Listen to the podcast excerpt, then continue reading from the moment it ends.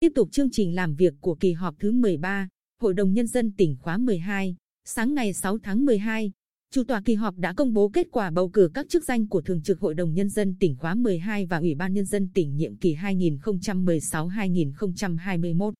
Theo đó, Bí thư tỉnh ủy Hồ Quốc Dũng được bầu làm Chủ tịch Hội đồng Nhân dân tỉnh, Trường ban Văn hóa xã hội, Hội đồng Nhân dân tỉnh, Huỳnh Thúy Vân được bầu làm Phó Chủ tịch Hội đồng Nhân dân tỉnh. Về các chức danh Ủy ban Nhân dân tỉnh, Phó Bí thư tỉnh ủy, Phó Chủ tịch Ủy ban Nhân dân tỉnh Nguyễn Phi Long được bầu làm Chủ tịch Ủy ban Nhân dân tỉnh. Giám đốc Sở Nội vụ Lâm Hải Giang và Giám đốc Sở Giao thông Vận tải Nguyễn Tự Công Hoàng được bầu làm Phó Chủ tịch Ủy ban Nhân dân tỉnh. Tránh Văn phòng Ủy ban Nhân dân tỉnh Lê Ngọc An được bầu làm Ủy viên Ủy ban Nhân dân tỉnh. Thay mặt các đồng chí vừa được Hội đồng Nhân dân tỉnh bầu bổ sung vào các chức danh của Thường trực Hội đồng Nhân dân tỉnh khóa 12.